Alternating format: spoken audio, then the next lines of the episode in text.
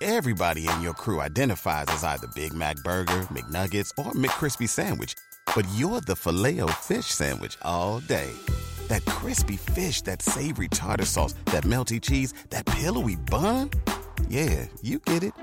Every time. And if you love the filet of fish, right now you can catch two of the classics you love for just $6. Limited time only. Price and participation may vary. Cannot be combined with any other offer. Single item at regular price. Ba da ba ba ba.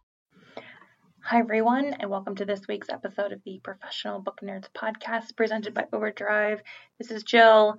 Y'all, got that y'all and dramatic pause. Today is an interview I did with um, Ashley C. Ford about her new memoir, Somebody's Daughter, and y'all.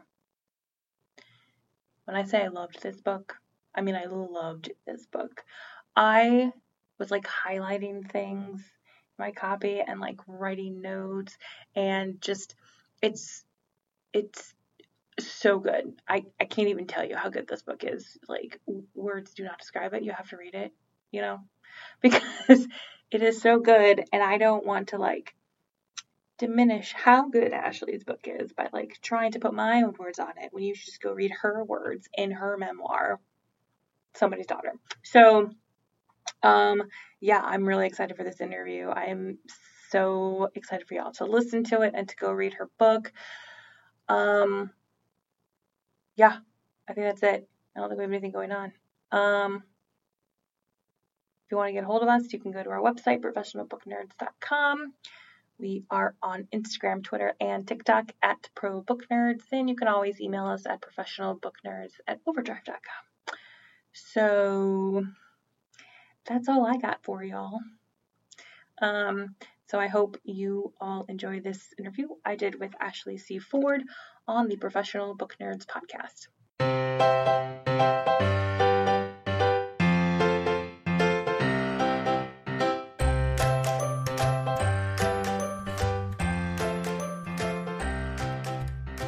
Everyone. This is Jill, and my guest today is Ashley C. Ford. Ashley is a podcaster and essayist, and she has written or guest edited for The Guardian, Elle, BuzzFeed, Out Magazine, Slate, Teen Vogue, Marie Claire, The New York Times, and various other web and print publications. She's taught creative nonfiction writing at the New School and Catapult, and has had her work um, listed among Longform and Longreads best of 2017. She has been named among Forbes Magazine's 30 Under 30 in Media, Brooklyn Magazine's Brooklyn 100, Time Out New York's New Yorkers of the Year, and Variety's New Power of New York. Her much anticipated memoir, which is fantastic, Somebody's Daughter, is out now. Ashley, thank you so much for coming on the podcast today. Thank you so much for having me. I'm very excited to talk with you. It's it's a good day. It is a good day. Yeah, we are recording this on um, pub day and it's it's a big day for you. Yes. Can you start by giving our listeners a brief introduction to somebody's daughter? Absolutely. Uh, somebody's daughter is a coming of age memoir uh, about my girlhood growing up in Indiana uh, with an incarcerated father and a single parent uh, for a mother. And it sort of is, I think, in a lot of ways, just a story trying to help people understand that children are real people and that we remember things and we feel things deeply. And we become the adults who will be entrusted with caring for this world. And so we need to be paying attention to how we're setting that foundation not just in families and communities, uh, but globally. Uh, yeah, I want to, you know, you mentioned that, you know, children, they do remember things. And one of the things that struck me most about this book is you seemed to remember things so clearly and um, are able to communicate that to readers. And I'm just, you know, I know you talk in the book about how some of these things you had started to write about, but how how did you manage to remember things like just so clearly? You know, I think because I was a kid of obviously the 90s. I was born in 1987. Um, so much of the media I consumed in books and in television, if you really think back to that time, what was popular and widely available in uh, mainstream culture, it was about adults who needed to either reclaim or reconnect with their child selves in order to have or maintain a connection to a sense of, of magic or, or purpose or, or love in the world. And I think because I consumed so much of that media as a kid, it was always really important to me that I did not forget mm. what it felt like to be a child and that I didn't forget the moments that that excited me or or hurt me or anything like that because to be perfectly honest it seemed like quite often the adults who were not there for me in the way I needed or who harmed me had broken that connection with mm-hmm. their own child selves. It was as if to me, they no longer remembered what it was like to be a kid. And I didn't want to be that kind of adult. I wanted to be the kind of adult who saw children as people. And I guess I figured that the only way to do that would be to remember how much of a person I really was, even at those small ages. That's interesting. Yeah, because you you do talk about um, the media, you know, that you were consuming at the time and as someone born in 1981 yes. i was like oh this all feels very familiar to me yes you know what i'm saying like i was recently talking to someone and i brought up you know the movie hook with robin yep. williams oh, i love that movie yep and he couldn't eat he couldn't survive yeah in never never land until he remembered that peter pan was inside him he had to remember who he had been then. That was the danger of leaving Never Never Land. Was not necessarily forgetting the magic, it was forgetting you. Yeah. That's a really good example. Yeah. Yeah. I know, you know, I'm someone who um I I will say that when I was I was reading the book, I started highlighting and like underlining passages, um, specifically when you were talking about your relationship with your mom, because mm-hmm. mine was not um, the same degree, but there was a lot of things I I definitely um, that resonated with me, and mm-hmm. I look around my office and I've I've noticed now that I'm like nearing 40 that I, I have a lot of things um, like tchotchkes and little reminders of childhood. And I think it's because I felt like when I was a kid, my mom wasn't necessarily there for me the way I needed her to be. And I didn't, mm-hmm. I couldn't like be that kid that I wanted to be. And so now that yes. I'm older, I have like you walk into my office, it probably looks like, I mean, I got like a million Funko Pops here because it probably looks, and a lot of them are from stuff from the 80s and the 90s from when I was growing up. Um, mm-hmm but yeah, I usually am not one to to like highlight or underline books, but yours, uh, I definitely there were moments where I was like, oh, this, I get this, I feel this. Thank you.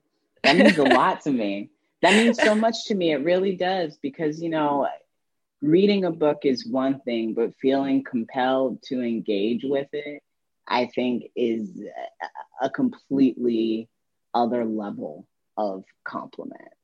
Like so to tell me that you highlighted and you know underline things like to me that that is a massive massive compliment because it just means you felt it you know and yeah. whether people like it or don't like it or love it or don't love it or whatever if it makes them feel something to me that's a win that's yeah. that's the kind of writing i'm trying to do um I know you know in the book I mentioned you talk about this moment years ago when you started to turn to writing as a means of working through some of the things and processing some of the events. Um, in that way, this sort of feels like, at least to me as a reader, that this is kind of a book you've spent most of your life working towards.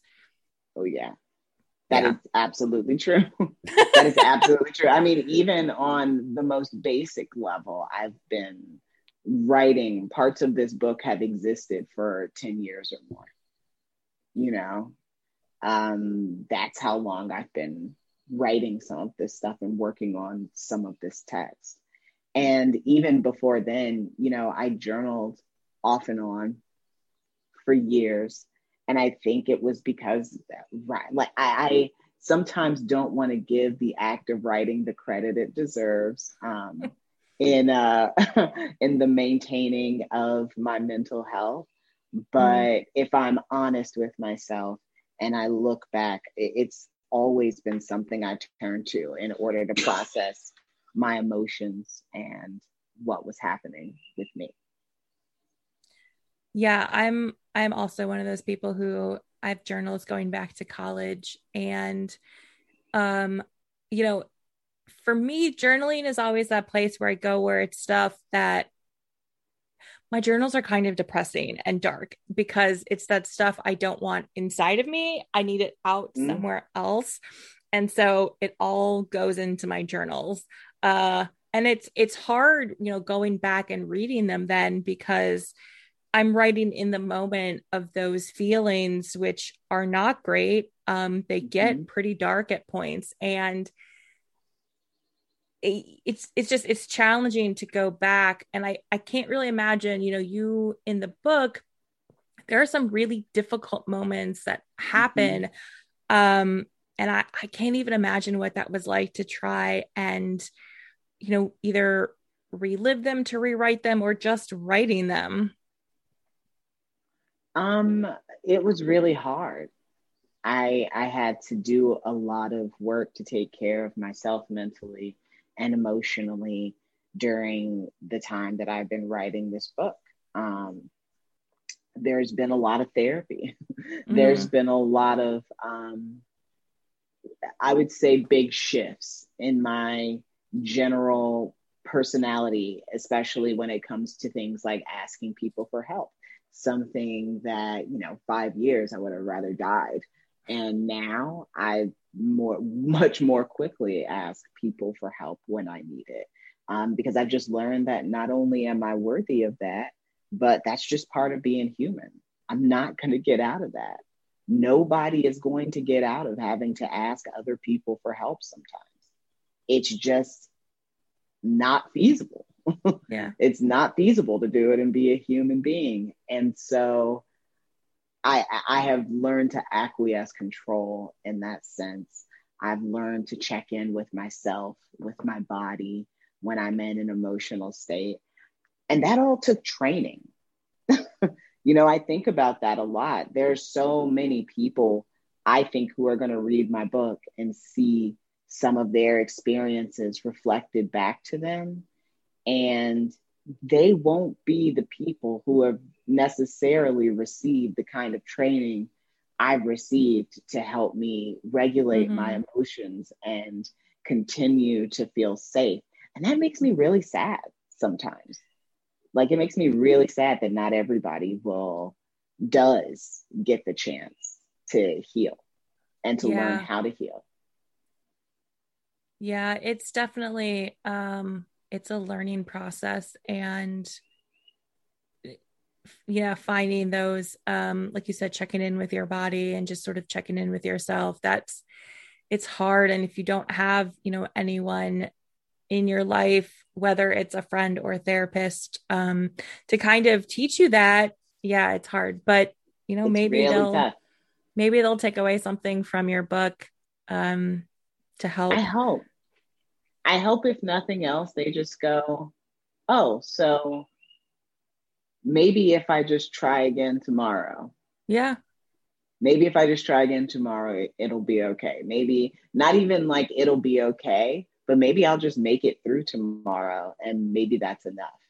Like maybe it's just enough that I'll get to the other side and that I have no idea where my life can go and where I can end up. Um, it's not going to be enough for everybody. But you know for the people who that's the kind of thing that they need and they want like i, I hope i give them some sense that that is that's available to them. And i hope that you know we're making a world that makes it more available to them more easily available. Yes.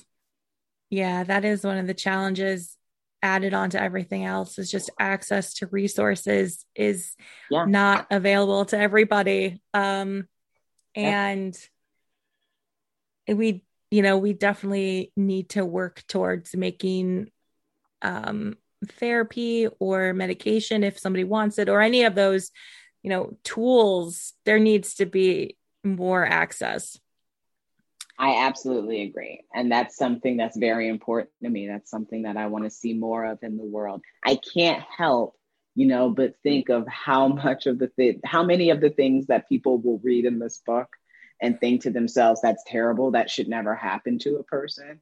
How many of those things might have been avoided mm. had there been more or more easily accessible resources for the people in my family and myself to just have some time and some room and some practice healing.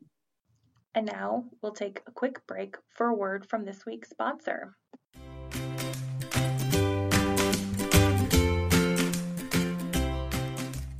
Life can be stressful even under normal circumstances. 2020 challenged even the most difficult times of life. You need stress relief that goes beyond quick fixes. That's Headspace. Headspace is your daily dose of mindfulness in the form of guided meditations in an easy to use app.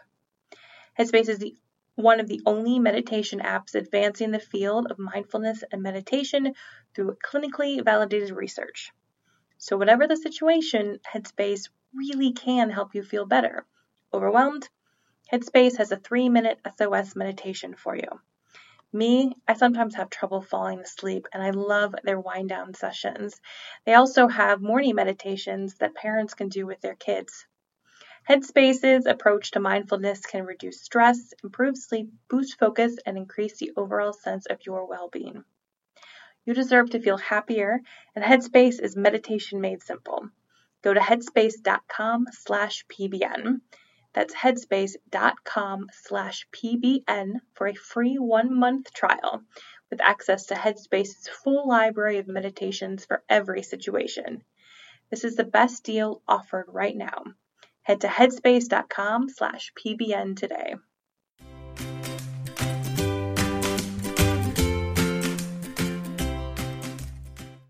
Yeah, because I know you, t- you, you know, you had said about how a lot of the adults um, maybe had sort of forgotten what it was like to be a child and sort of forgot their child self. And so I think this book, in a lot of ways, is an examination of intergenerational trauma and how that yes.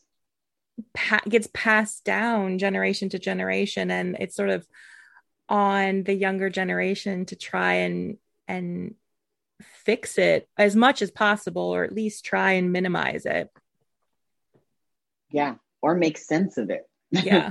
On yeah. their own yeah. you know which is it, it's it's wild to be a young person trying to make sense of adult trauma as mm-hmm. you experience it. Um, and while often being unable or or just not allowed to talk about it. Yeah like you're not allowed to talk about it, which puts you in this silo of very easily believing that it's only you. Mm-hmm. It's only your family that's like this, that does this, that behaves this way. And that is never true. it's just never true. There are too there are too many human beings walking around on the earth right now for that to be true. It's just not the case. Yeah. Yeah. Uh yeah, I think, you know, I think we're at a point where um you know, those young Gen Z kids, uh, you know, like people are more open about talking about that in a way that is actually really kind of um it's it's nice and open to nice is sort of minimizes it but to see people being open about what is happening and finding that community in a way that I didn't have and you didn't have to find those people right. are like yeah like you understand you've been here too. Right. And you're right. It's it's not nice. It's kind yeah. It's kind because nice is about presentation. Yeah. nice is a performance. Kindness is about the truth.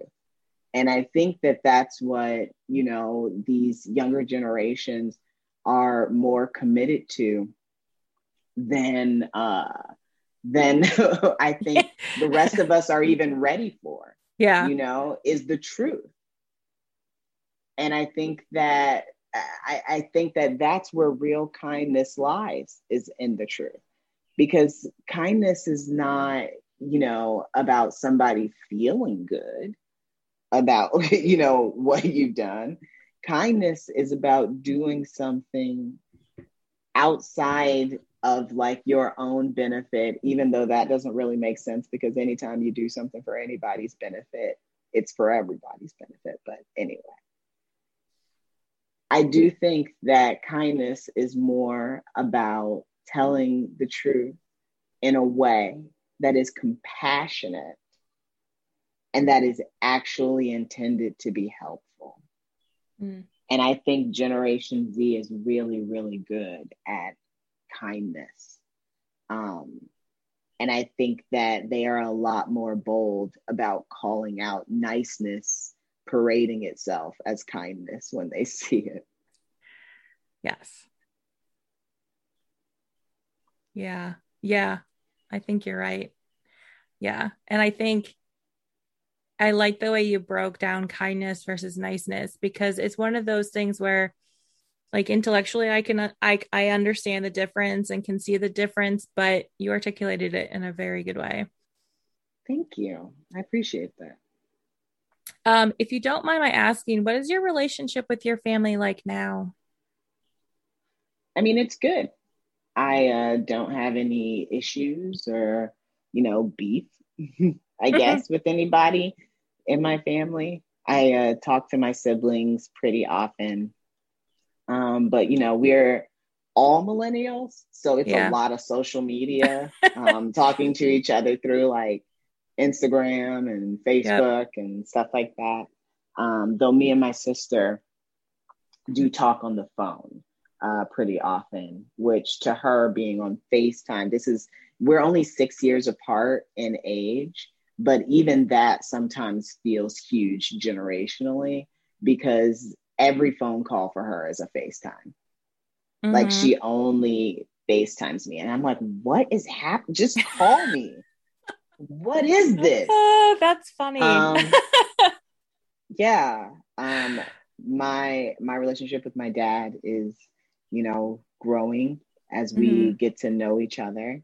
Um, we talk to each other often. He's a great guy. Um, love him a lot. I talk to my mom uh, about just as often as my dad. Um, love her. She's doing well. It's just everybody right now is doing really well. I think that honestly, like everybody in my family right now is just really happy. And that makes me happy. I love it when they're happy. Yeah. Yeah. It's, my sister, I have a younger sister. She's um she's five and a half years, four and a half years. Oh god, I can't even do math. Um she's mm-hmm. roughly five years younger than me. We'll do that. And uh yeah, so she's closer to your age. I'm I'm one of those like older millennials. I'm like a geriatric millennial. Um, and she also like, but she also is like a FaceTime person. And I, I'm like, why? First, we like never like, call each other on the phone, but she always FaceTimes me, which, eh, yes, I'm sort of like, okay, why? Uh, you could just text me. I don't understand. It's wild. It's so, but yeah, understand it. I mean, but it's it's funny. Like I do, I have different threads with her. I have like a text thread. I have an Instagram thread with her. I actually have two because like she'll Instagram me from her like business Instagram account and we never talk on the phone. See? Yeah, it's just it's a different and the thing is I feel really close to my sister, you know, and my like I don't I don't feel like you know, like some people like, how do you feel close to somebody that you only like yeah text or something? I'm like, I don't know. I guess it's just because I've known her her whole life. Maybe that's it. Maybe. yeah.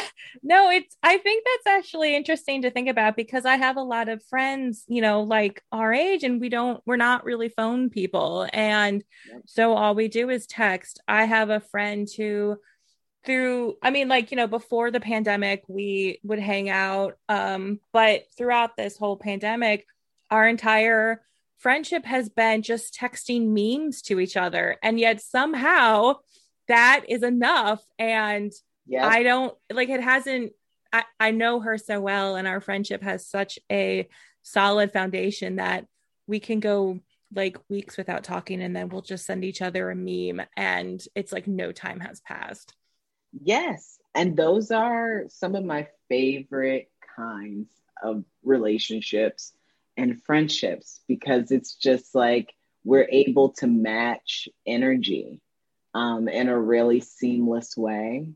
And there's a level, there's always like this level of comfort mm-hmm. where it's just like, yeah, like we are in a rhythm. Yeah. And I love the rhythm that we're in. And, you know, I feel like that about my best friend. Like, you know, me and my best friend, Ashley. Um, yes, her name is also Ashley. uh, we've been best friends since we were 14. And, you know, we haven't lived in the same city since we were 18. Mm-hmm. She's my best friend. Like, that has been a thing maintained, you know, across the years. Yeah. And I think that, like, so much of that has been because we just allowed each other our humanity. We allowed we allowed each other the time to just be like, yeah, we haven't talked in a while, but it doesn't have to be weird when we mm-hmm. start talking again. And I'm not gonna do the thing where I'm gonna be like, well, I, I didn't hear from you or I don't know what's going on. And I'm also not going to do the thing where I text you all day and if I don't hear back, then I'm gonna think you're mad at me. It's like I I can't have that. Like I can't do that. Like I need people who understand that like we just need to be able to connect when we connect. If you need more than that, then communicate that to me. But otherwise, let's just find our rhythm and let's just vibe. Yeah, I love that. I love that. That's that's very true. And it can be different with different friends and yeah, it's great. Yeah. For sure. Well, Ashley, I have had so much fun talking to you. Um, I just have one question left, which is yeah. what do you hope readers take away from reading somebody's daughter? I hope they take away that every child is an opportunity to have another person grow up in a way that they feel loved and feel safe and want that for everybody else. That's what I want. That's a great answer. Thank you so much for coming on the podcast, Ashley. Thank you for having me.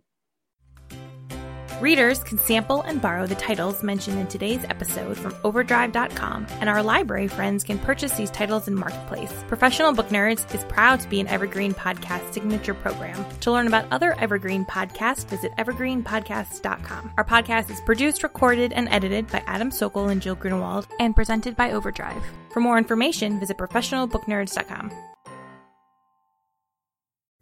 Pulling up to Mickey D's just for drinks? Oh, yeah, that's me. Nothing extra, just perfection and a straw. Coming in hot for the coldest cups on the block. Because there are drinks, then there are drinks from McDonald's.